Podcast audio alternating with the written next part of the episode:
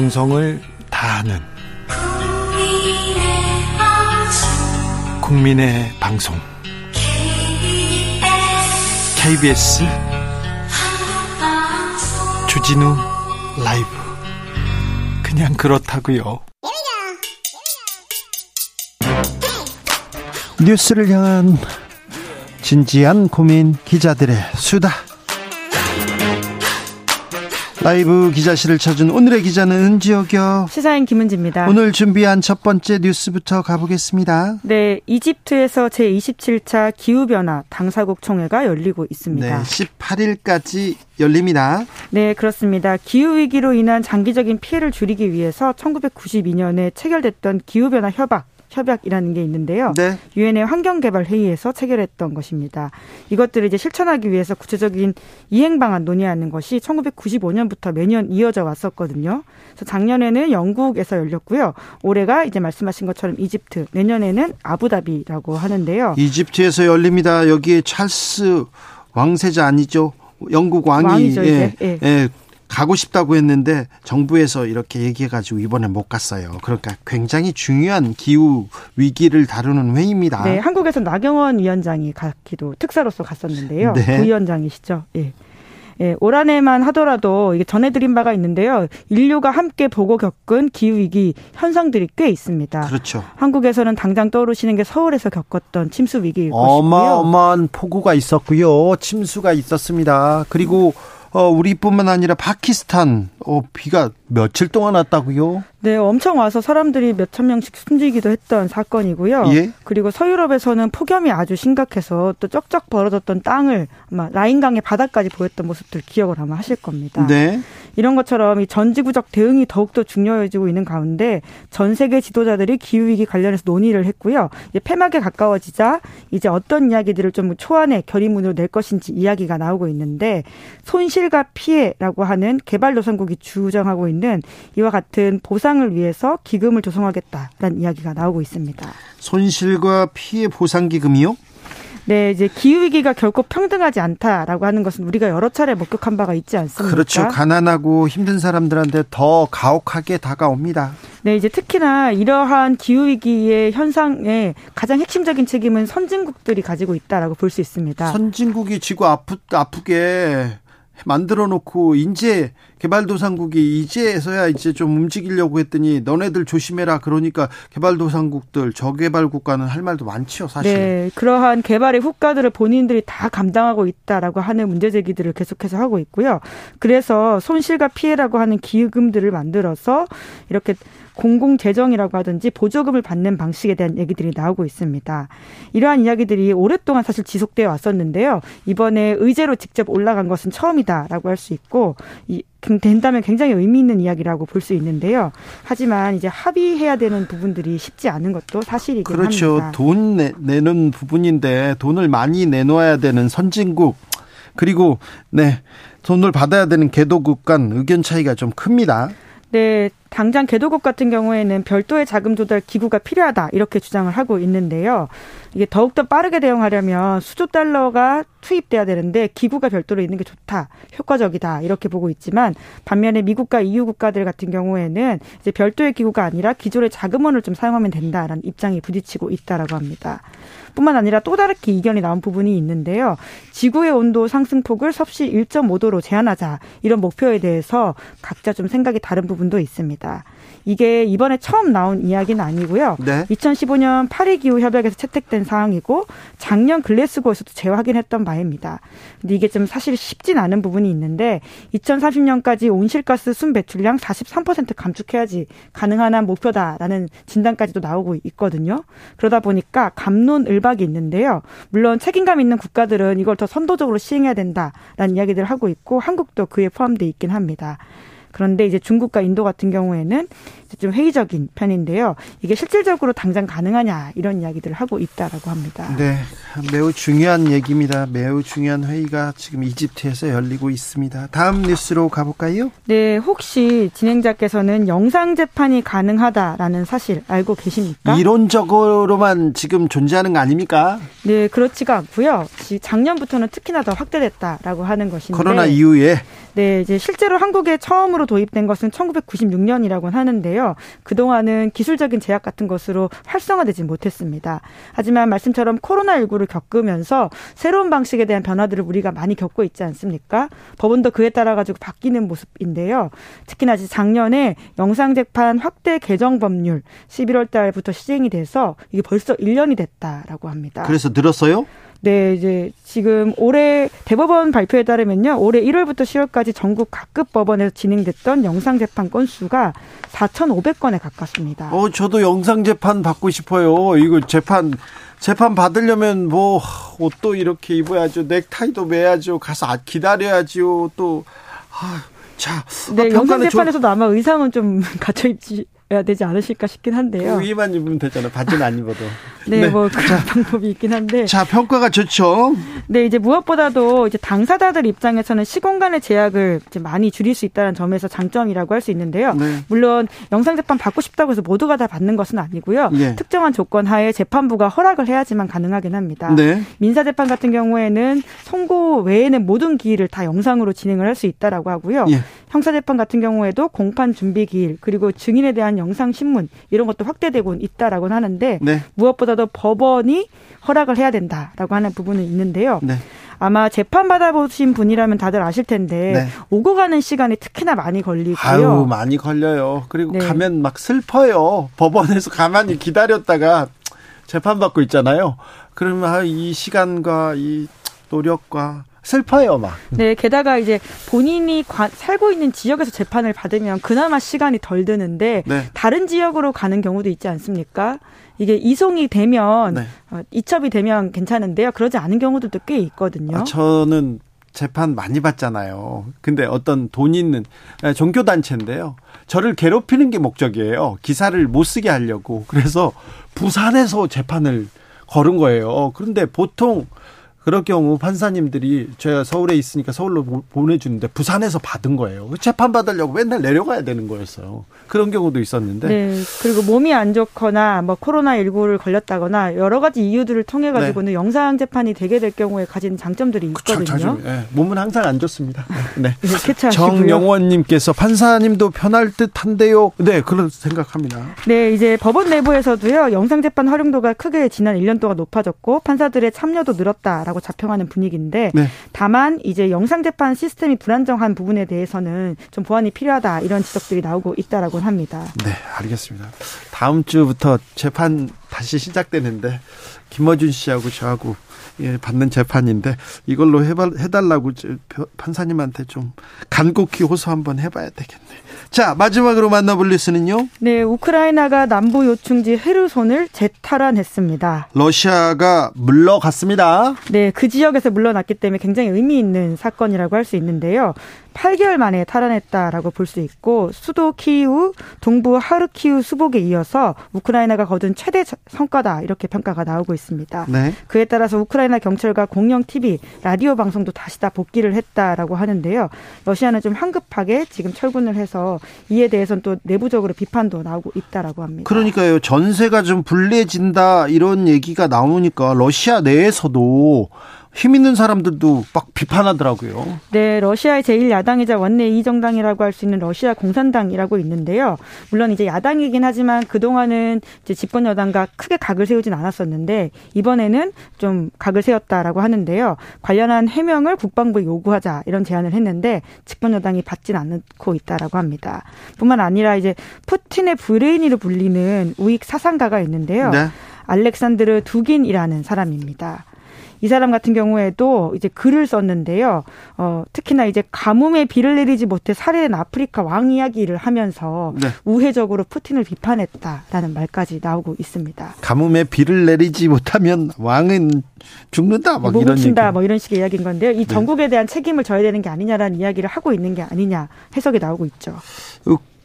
유엔 총회에서 러시아 관련 결의안 채택됐습니다. 네, 우크라이나 침공에 대한 배상금을 내야 된다라고 하는 것인데요. 물론 구속력이 있는 것은 아니지만 유엔에서 이런 식의 이야기가 나왔고 통과됐다라고 하는 것은 눈길을 끌만한 사항입니다. 특히 결의안에 찬성표를 표시한 게 94표이고요. 반대표가 14표이거든요. 그러니까 굉장히 크게 이겼다라고 할 수 있는데 이런 우크라이나 우크라이나 침공에 대한 러시아의 책임을 국제사회가 묻고 있다는 지점에서 굉장히 눈길을 끌고요. 특히나 국제법 위반에 대해서 러시아가 다 책임져야 되고 이 행위에 대한 손해와 피해에 대해서 배상해야 된다. 라는 것을 명시했다라고 하는 것을 볼 수 있습니다. 지금처럼요 님께서 은지호 기업 기자님 반갑습니다. 똑똑한 기자님의 촌철살인 좋고요. 주라이브 고맙습니다. 얘기합니다.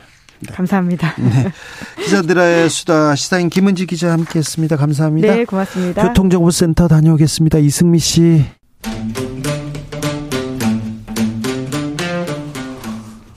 청년의 포부와 패기로 대한민국 정치를 새롭게 하자 청년의 시선 MZ 세대가 말합니다. 요즘 정치 20 청, 2030 청년 정치인 모셨습니다. 각자 본인 소개하고 시작하겠습니다. 안녕하세요. 더불어민주당 전 비대위원 권지웅입니다. 그리고 오늘 새롭게 모셨습니다. 안녕하십니까. 청년 정치크루 대표 이동수라고 합니다. 청년 정치크루요? 네.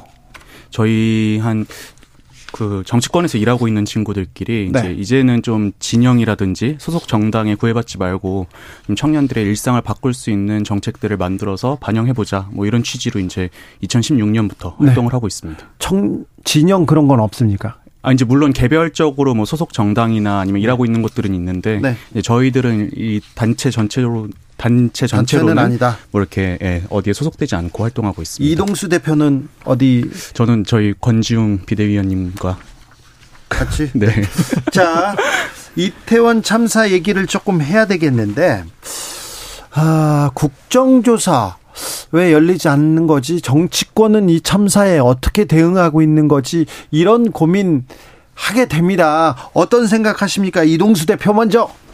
저는 국정조사 같은 경우는 일단은 지금 돌아가고 있는 상황들 혹은 이제 여당이 하고 있는 것들을 보면은 국정조사 좀 필요하다고 생각을 해요. 지금 보면은 사건 초기부터 예컨대 이제 의사결정에 책임이 있는 분들이 나는 책임이 없다는 식으로 지금 많이 이제 대응을 하고 계시고 실제로 뭐 경찰 특수본이 이제 수사 대상으로 입건하거나 압수수색하는 그런 대상들을 보면 대부분 이제 현장에서 활동하는 분들 예. 이런 분들이 되게 많은데 저는 이게 이제 지 금대로 가면 마치 이제 고양이에게 생선 맡기는 꼴처럼 되지 않을까. 예컨대 지금 뭐 그저께죠. 그 이상민 장관이 이상민 장관을 단장으로 하는 범정부 재난안전관리체계 개편 TF가 이제 출범을 했는데 거기서 다루겠다고 한 내용들을 보면은 대부분 뭐 인파관리 안전대책, 긴급 구조 시스템 개선 방안 이런 것들을 다루겠다고 해요. 근데 이제 지금 그 일을 못 해가지고 이상민 장관 경질론이 나오고 있는 상황에서 또 이분들에게 그런 역할을 맡겨도 될까? 그래서 저는 좀 국정조사를 야당이 요구하는 거는 뭐 합당한 그런 주장이 아닌가 그렇게 생각을 합니다. 그러니까 저는 국민들이 궁금한 건 도대체 왜 대비하지 못했는가? 그리고 신고가 있었던 시간으로부터 4시간 동안 왜 대응하지 못했는가인 것 같아요. 근데 그러게요. 근데 이거는 단순히 형사적으로 그 관련한 책임자들이 어떤 잘못이 있는가도 있지만 국가가 작동하지 않은 것 이라고 이해되기 때문에 도대체 그때 국가가 어떻게 작동했는지를 살펴봐야 됩니다. 이것은 근데 그러니까 경찰의 수사로는 밝힐 수가 없는 부분이에요. 그러니까 경찰의 수사는 사실 형사적으로 유죄냐, 무죄냐 이런 것들을 다루는 것이지 행정적이거나 정치적으로 어떤 일이 벌어졌는지 묻기가 매우 어려운 구조입니다. 그래서 국회를 통해서 국정조사가 필요하고 사실 저는 국정조사뿐만 아니라 뭐라도 해야 되는 상태인 것 같아요. 도대체 국가가 잘 작동하고 있었는지를 밝히기 위해 뭐라도 해야 되는 상황이기 때문에 이것을 국민의힘이 정쟁화하려고 하는 것 같은데 저는 이것 자체가 국민의힘을 되려 고립시킬 것 같다는 생각입니다. 국민의힘에서는 수사 상황을 좀 지켜보자. 그래서 좀 명명백백하게 사실관계가 드러난 이후에 정치권이 나서는 게 맞지 않냐 이렇게 얘기합니다. 이 논리는 어떻게 보세요? 근데 그 명명백백 정확하게 사실관계를 드러내는 작업이 과연 제대로 되겠느냐가 지금 현재 뭐 일반적인 국민분들 혹은 이제 야권 분들의 어떤 주장인 거잖아요. 저도 그 맥락에서 과연 지금대로 이렇게 맡겨놨다가는 지금 보면 뭐 소방서장이라든지 아니면 소방서 뭐 현장 팀장이라든지 이런 분들만 입건이 되고 있는 상황인데 진짜 책임져야 될 분들은 책임지지 않고 이렇게 현장의 M1 현장의 실무자들만 이제 책임을 덮어쓰는 그런 상황이 좀 되지 않을까 하는 우려가 저는 분명히 있고요. 거죠. 그런 점에서 이제 어떤 국정조사든 뭐든 이렇게 필요한 것 같습니다. 참사 책임이 있는 사람들이 책임을 지지 않는 거에 대해서 젊은이들은 좀 많이 분노하는 것 같습니다. 그러니까 사실은 이상민 장관이 직접적으로 이 참사를 만들었다라고 할 수는 없지만 분명히 국가가 제대로 작동했으면 이 참사는 일어나지 않았을 일이기 때문에 그렇죠. 안전 관련한 책임자로서 분명히 책임져야 될 부분이 있는 것이죠. 근데 사실 국민들이 바라는 건 이상민 장관이 뭔가 징계당하기를 바라는 게 아니라 이런 참사가 일어났을 때 공직자가 어떻게 대우되는가가 앞으로 이 공직을 맡는 사람이 무엇을 조심해야 되는가를 결정하기 때문이라고 생각해요. 네. 예를 들면 이런 일이 벌어졌는데도 마음으로 죄송하다는 것 이상으로 다른 책임을 묻지 않는다고 하면 이 일은 사실 별로 중요한 일이 아닌 거죠.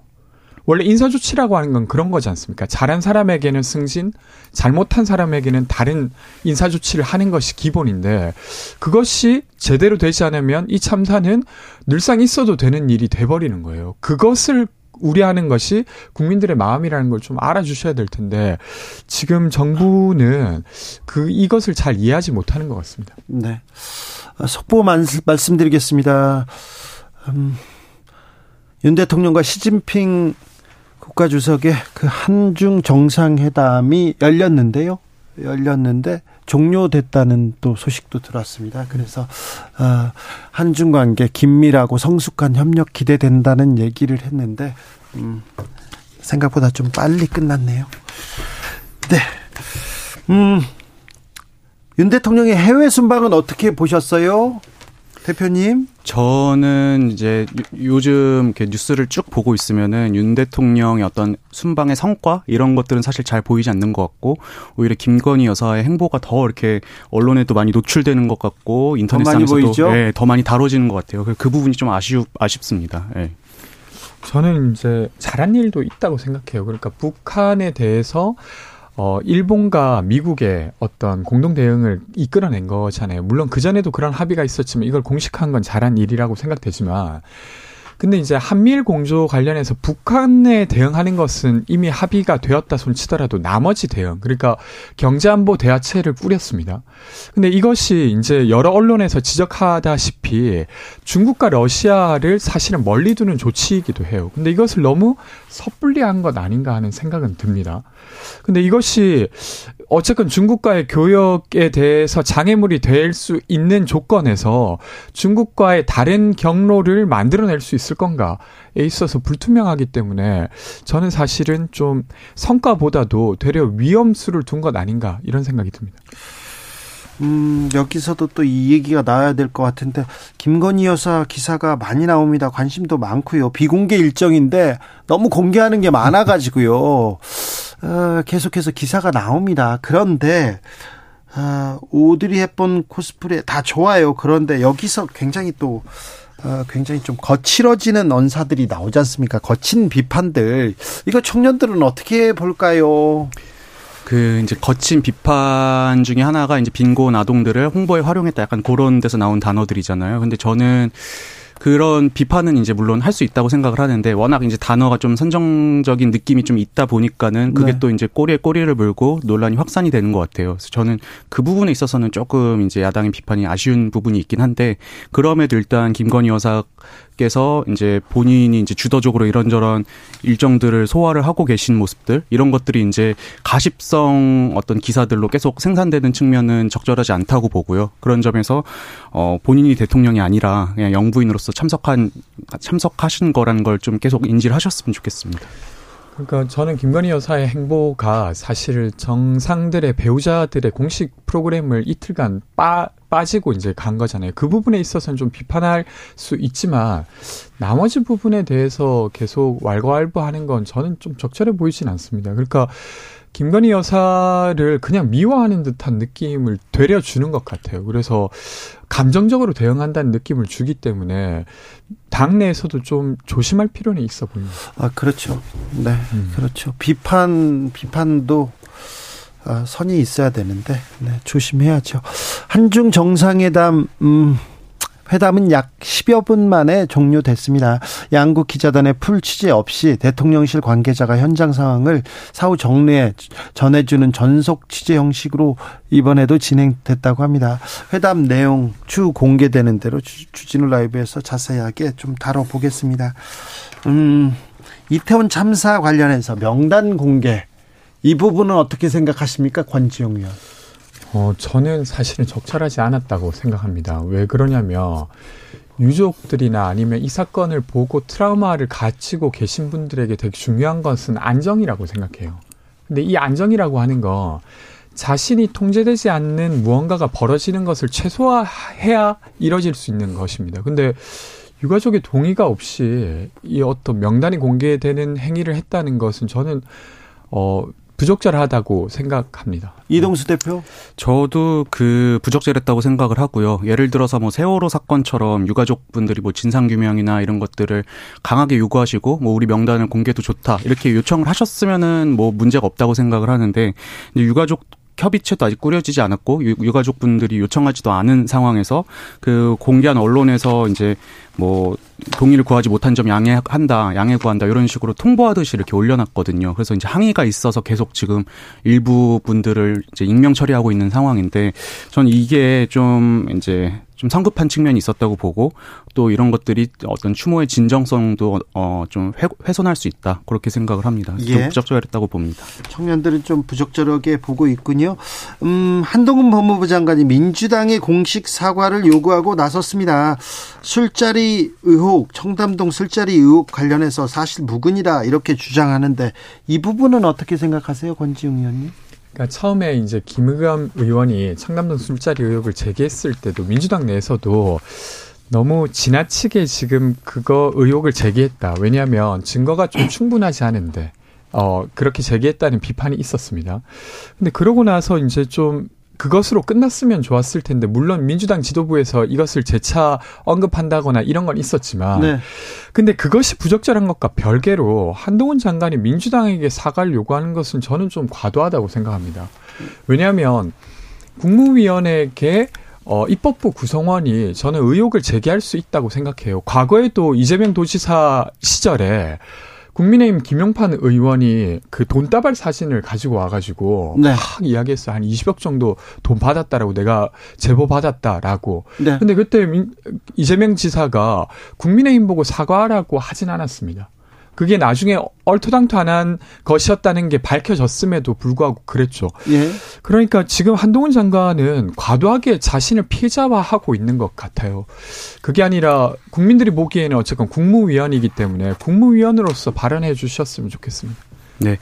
저 같은 경우도 김의겸 의원께서 뭐 순서를 당겨서 발언하실 정도로 좀 성급하게 하신 부분이 있다고 생각을 하고 또 그러다 보니까 이 사안을 좀 객관적으로 보려는 노력이 좀 부족하지 않았나 생각을 하는데요. 근데 이제 지금 이 사건이 뭐 유야무야 되는 것 같은데 저는 이거를 민주당이 책임질 일은 아니라고 보고 김의겸 의원께서 이게 뭐 맞으면 맞다, 틀리면 틀리다 끝까지 이제 본인이 확실하게 매듭 짓고 마무리해야 될 사안이라고 보고요. 예. 지금 한동훈 장관 같은 경우는 이거 빌미로 지금 민주당 나랑 싸우자 뭐 혹은 지금 워딩도 보면은 직업적 음모론자 같은 표현을 써가면서 이제 민주당 의원 민주당과의 어떤 전선을 형성하려고 하시는 것 같은데 그런 것 들은 좀 적절하지 않은 태도라고 생각을 합니다. 그러게요. 네, 한동훈 장관은 다른 일 하다가도 계속해서 청담동 술자리 의혹으로 다시 돌아갑니다. 그 얘기를 좀 많이 하고 싶은 생각인가 봐요. 이 얘기만 하고 싶은 생각인지는 모르겠습니다. 아, 자. 2024년부터 TBS 교통방송에 대해서 서울시가 예산 지원을 중단한다. 이런 내용의 조례안이 오늘 서울시 의회를 통과했습니다. 네. 어떻게 보셨어요? 이 대표님? 어, 저는 이번에 우려되는 게 뭐냐면요. 지금 보면은 정부가 언론을 대하는 태도가 너희는 우리한테 불리한 기사를 썼으니까 빠져. 약간 요런 식이거든요. 너희는 우리한테 불리한 기사 썼으니까 예산 지원 끊고 뭐 비행기 같이 못 타. 약간 요런 식인데 저는 이, 이런 모습들이 이제 반복될 우려가 있다. 예컨대 지금 어, 정부가 언론을 지원하는 방법이 사실 다양하잖아요. 뭐, 이제 방금 TBS처럼 뭐 조례를 통해서 예산을 집행할 수도 있지만 광고비를 통해서 이렇게 지원하기도 하는데 이런 식으로 말 안 듣고 뭐 불리한 기사 쓴다고 배제하면은 저는 그게 분명 언론 탄압 외부로 비칠 수 있다고 보고 있고요. 지금 보면 저번에 강승규 시민사회 수석께서 하신 것처럼 정작 이러면서도 본인들은 이제 아주 편파적으로 평가받고 있는 유튜브에 출연하셔서 막 의견 표명하시고 하는데 저는 이 정부가 언론을 대하는 태도가 점점 더 이렇게 극단으로 치닫지 않을까 조금 우려는 되긴 합니다. 네, 정부에서도 언론을 대하는 태도가 극단적으로 좀 가고 있다. 왜 이렇게 언론을 적으로 돌리려는지 잘 모르겠어요. 그러니까 이제 사실은 언론의 공정성 여부는 뭐 방송심의위원회나 이런 이미 있는 제도를 통해서 판결해야 되는 거잖아요. 그냥 정부가 보기에 적절한 언론이 아니다. 맞다. 이렇게 언급할 부분이 아니라고 저는 생각합니다. 근데 지금은 권성동 의원이나 아니면 윤석열 대통령마저도 본인께서 적절한 언론인지 아닌지를 판별하고 계세요. 그렇게 할 게 아니라 국민들이 그렇게 느끼거나 저 공정한 언론이다 아니다 혹은 아니면 방송심의위원회를 통해서 하면 되는 일인데 그것을 지나치게 이제 언론을 어 사실은 규정하고 있고 그것이 이제 예산안으로 어, 예산을 주지 않는 쪽으로 이제 연결되고 있는 것 같은데 저는 이것이 언론 길들이기로 연결되고 있다고 생각하고 부적절하다고 생각합니다. 어, MBC를 MBC 기자들을 전용기에 태우지 않은 걸 두고 이렇게 물으니까 어, 이진복 대통령실 정무수석이 좋게 생각합시다 이렇게 발언했는데 좋게 생각이 듭니까? 당연히 좋게 생각이 안 들죠. 그러니까 제가 저는 최근에 몇 가지 일로 아, 그 보도된 것을 보면서도 그게 정말 사실이야라고 했던 게 두 가지가 있었는데요. 하나는 MBC 기자를 전용기 탑승을 배제했던 것을 처음에 듣고 이게 정말로 사실인가? 이런 의문이 들 만큼 비상식적인 일이었고 또 하나 저는 이상민 장관이 사표를 던지면 폼나지 않겠냐 네. 이렇게 말했던 걸 보고 정말로 그럴 리가 없다. 아무리 그래도 이렇게 생각할 했을 정도였어요. 그러니까 저는 어 이 어떤 언론을 감정적으로 배제하는 것 이것은 지금 특히나 윤석열 정부에게는 중도층이 중요한데 중도층에게 되게 민감하게 전달되는 이슈라고 생각합니다. 그러니까 최소한 모든 언론에게 공정하게 정보가 제공돼야 된다라고 하는 것을 지키는 것이 정부의 기본적인 일이라고 생각하는 중도층 입장에서는 전혀 납득되지 않을 일이라고 생각하고요. 이 같은 것이 계속 쌓이는 건 별로 좋지 않다고 생각합니다. 중도층도 중도층인데 네. 이태원 참사, 12구 참사로 젊은 사람들이 갖는 뭐라고 해야 되나 불안감이 클 것 같아요. 이 청년 젊은 층을 잡으려면 MZ 세대를 잡으려면 정치권에서 뭘 해야 됩니까? 윤석열 정부는 뭐를 해야 될 것 같아요? 저는 그냥 원칙대로만 하면 된다고 생각을 합니다. 원칙대로 공정과 상식이요? 네, 그 본인들이 이제 말 주장 아니 말씀을 하신 거잖아요. 근데 지금 보면은 청년층이 떠난 이유도 사실은 이 공정과 상식을 처음에 얘기했던 것과 달리 지금 정부가 운영이 되고 있으면서 청년층이 많이 표가 빠졌는데 저는 이번 사건 같은 경우도 뭐 참사는 이미 발생을 한 거고 그럼 앞으로 이거를 어떻게 대응하느냐에 따라서 또 이제 청년층이 보는 시선이나 여론이 달라질 수 있을 거라고 보고 있습니다. 그렇죠. 그런데 이 참사를 대하는 태도, 대응하는 자세 이런 걸 좀 잘 잘하는 모습을 보여줘야 될 텐데. 그러니까 사실은 꼭 젊은 층뿐만 아니라 모든 국민에게 정부는 마지막 안전망이기도 하지 않습니까? 근데 그 안전망이 자신을 보위하기 위해 도망치는 듯한 모습을 계속 보이고 있어요. 그리고 내 탓은 아니다.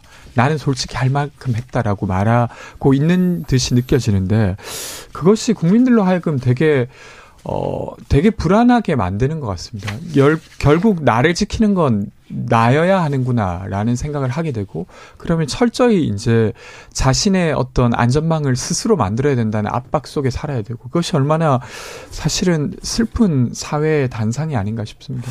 10월 29일 이후로 친구들 만나면 주변 사람들 만나면 무슨 얘기 많이 합니까?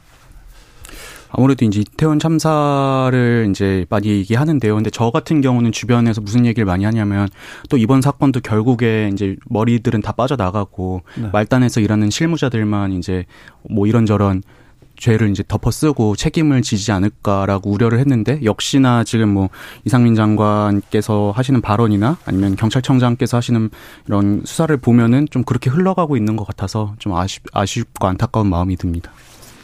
그러니까 참담한 뉴스를 계속 연속해서 보고 있어서 그 이야기를 계속 하게 되는 것 같아요. 그러니까 참사 초에 이상민 장관의 발언, 예를 들면 경찰 병력이 있었어도 풀기 어려운 문제였다라거나 아니면 뭐 사표, 폭락의 사표, 뭐 이런 것들도 그런데 사실은 어떤 큰 위기가 왔을 때 되려 감동적인 순간을 맞이하기도 합니다. 그 인간 사회라고 하는 건 그런 거지 않습니까? 네. 예를 들면 세월호 참사가 일어났을 때 최근에도 부각되고 있던데 이주영 해양수산부 장관 같은 경우는 내가 여기에 도덕적이고 어떤 정치적 책임을 지지 않고서 내가 무엇을 할 수 있겠냐며 스스로 일단 사표를 내고 그리고 최대한 수습하겠다라고 하면서 되려 유가족들이 당신은 인정할 만하다. 막 라고 했던 모습을 보면서 국민들이 되려 아 저렇게 책임지려고 하는 공직자도 있구나라고 느끼게 되는 거잖아요. 네. 근데 그런 모습이 안 보여서 너무 안타깝습니다. 그 이제 윤희근 청장 같은 경우에 사건이 처음 발생하고 나서 뭐 112 대응이 미흡했다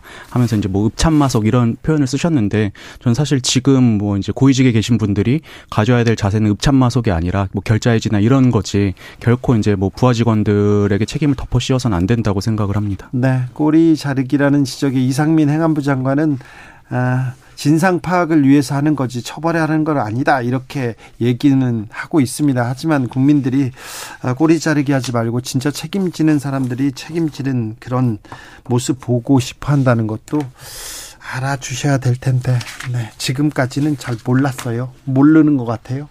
그런데 아시겠지요. 요즘 정치 들었습니다. 이동수 청년 정치크루 대표 감사합니다. 감사합니다. 그리고 권지웅 의원 감사합니다. 네, 고맙습니다. 네, 주진우 라이브는 여기서 인사드리겠습니다. 저는 내일 오후 5시 5분에 돌아오겠습니다. 지금까지 주진우였습니다.